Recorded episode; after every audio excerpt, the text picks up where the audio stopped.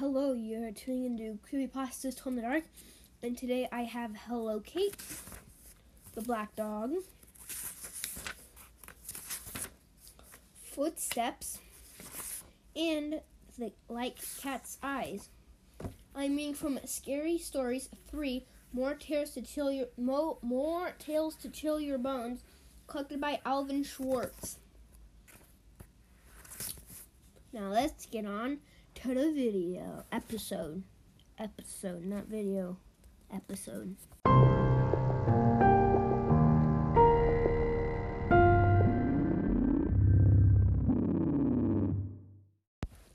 Hello, Kate.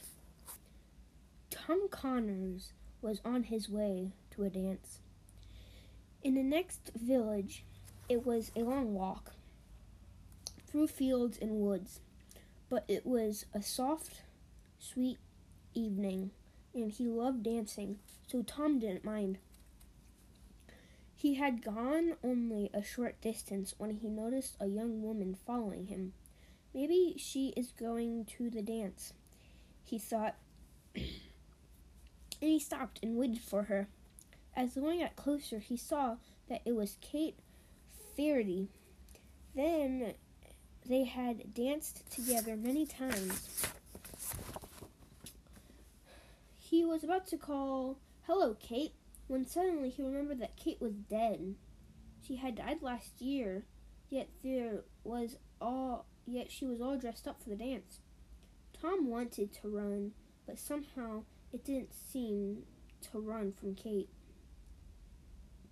He turned and started to walk away as fast as he could, but Kate followed him. He took a shortcut across a field, but still he, she followed. When he got to the dance hall, she was right behind him. There were a lot of people standing outside, and Tom tried to lose Kate in the crowd. He worked his way up his way to the side of the building, then squeezed up against the wall behind some people but Kate followed. She came closer. She came so close. She brushed up against him. Then she stopped and waited. He wanted to say, Hello, Kate, just the way he did when she was alive. But he was so frightened he couldn't speak. Her eyes looked. Her eyes looked into his eyes and she vanished.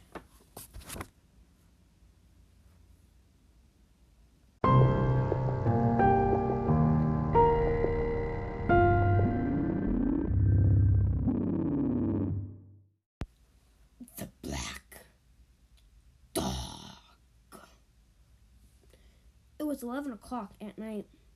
Peter Rothberg was in bed on the second floor of an old house where he lived alone. It had gotten so chilly he went downstairs to turn up the heat. As Peter was on his way back to bed, a black dog ran down the stairs. It passed him and disappeared into the darkness. Where did you come from? Peter said. He had never seen the dog before. He turned on the lights and looked in every room. He could not find the dog anywhere. He went outside and brought in the two watchdogs he kept in the backyard, but they acted as if they were the only dogs in the house. The next night at 11 o'clock, Peter was in the bedroom. He heard the sound like a dog barking down around the room above him. He dashed upstairs and threw open the door. The room was empty. And looked he looked under the bed. He looked in the closet, nothing. But when he got back into the to the bedroom to his bedroom, he heard a dog running down the stairs. It was the black dog. He tried to follow it, but again he could not find where it had gone. From then on, every night at eleven, Peter heard the dog walking in the room above him.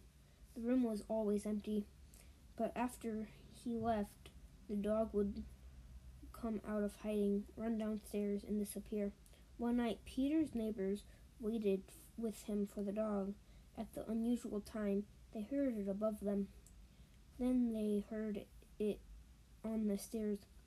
When they went out into the hall, it was standing on the foot of the stairs looking up at them. The neighbors whistled and the dog wagged its tail. Then it was gone. Things went on this way until the night Peter decided to bring his watchdogs into the house again.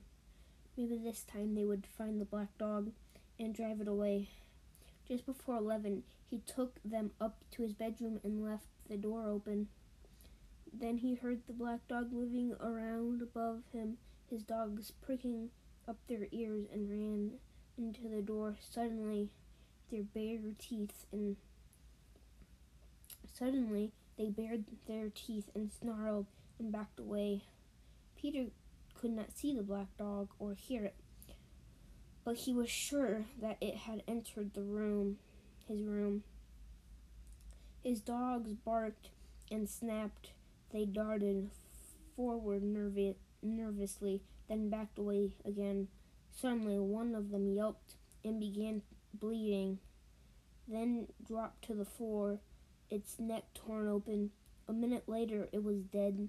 Peter's dog barked back into a corner, whimpering. Then everything was still. The next night, Peter's neighbors came back with a pistol. Again, they waited in his room. At 11 o'clock, the black dog came down the stairs. As before, it looked up at them and wagged its tail. When it started toward, when it stared toward it with a pistol, it growled and, and it growled and disappeared.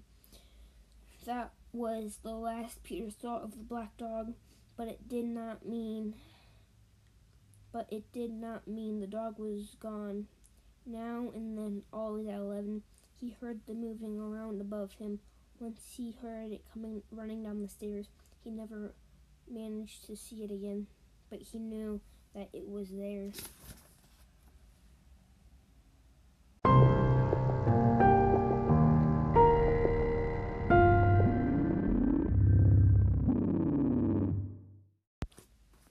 Footsteps. Liz was doing her homework at the dining room table. Her young sister, Sarah, was sleeping was asleep upstairs. Their mother was out, but she was expected back any time. When the front door opened and shut, Liz called, "Hello, Mama," but her mother didn't didn't answer, and the footsteps Liz heard were heavier, like a man's. "Who's there?" she called. No one replied.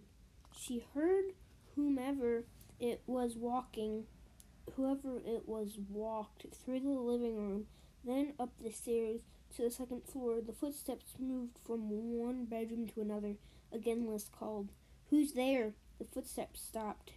Then she thought, Oh my god, Sarah is in my bedroom, is in her bedroom. She ran upstairs to Sarah's room. Only Sarah was there, and she was asleep. Liz locked in the other looked in the other rooms but found no one. She went back down the dining down to the dining room where scared out of her wits. Soon she heard the footsteps again. They were coming down the stairs into the living room. Now they went into the kitchen. Then the door between the kitchen and the dining room room slowly began to open. Get out! Liz screamed. The door suddenly closed. The footsteps moved out of the kitchen through the living room toward the front door. Opened and shut. Liz ran to the window to see who it was. No one was in sight, nor were there any footprints in the fresh snow that had been falling.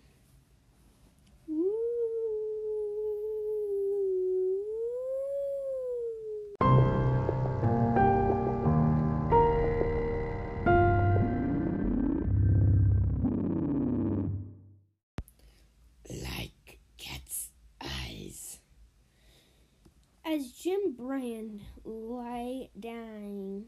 His wife left him with the nurse and went into the next room to rest. She da- she sat down in the dark, staring into the night. Suddenly, Miss Brand saw headlights coming rapidly up the driveway. Oh no, she thought. I don't want visitors now. Not now. Not now. But it wasn't a car bringing bringing a visitor. It was an old hearse with maybe a half dozen small men hanging from the sides. At least that's what it looked like. The hearse screeched to a stop. The men jumped off and stared up at her, their eyes glowing with soft yellow lights like eyes. She watched with horror as they disappeared into the house. An instant later, they were black, lifting something in lifting something into the hearse.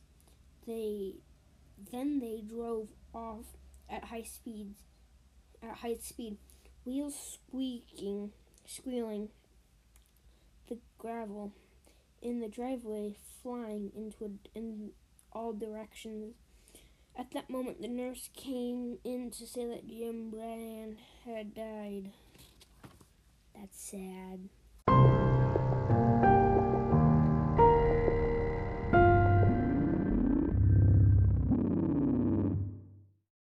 This concludes episode 2 of season 2 of Creepypastas Told in the Dark.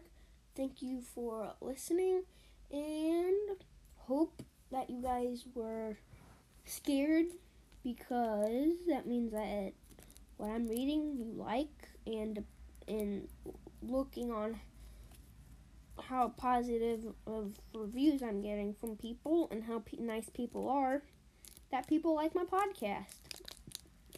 And so in the like if you have any like stories that you want me to read, just like comment them, like just comment them on like whatever app you use and I will try and find it. Your comment and read it in the like the next episode maybe or like the next season. Uh, if it's like a link, just put the link in and I'll go to it and read it. But yeah, thank you for tuning in to the second episode of season season uh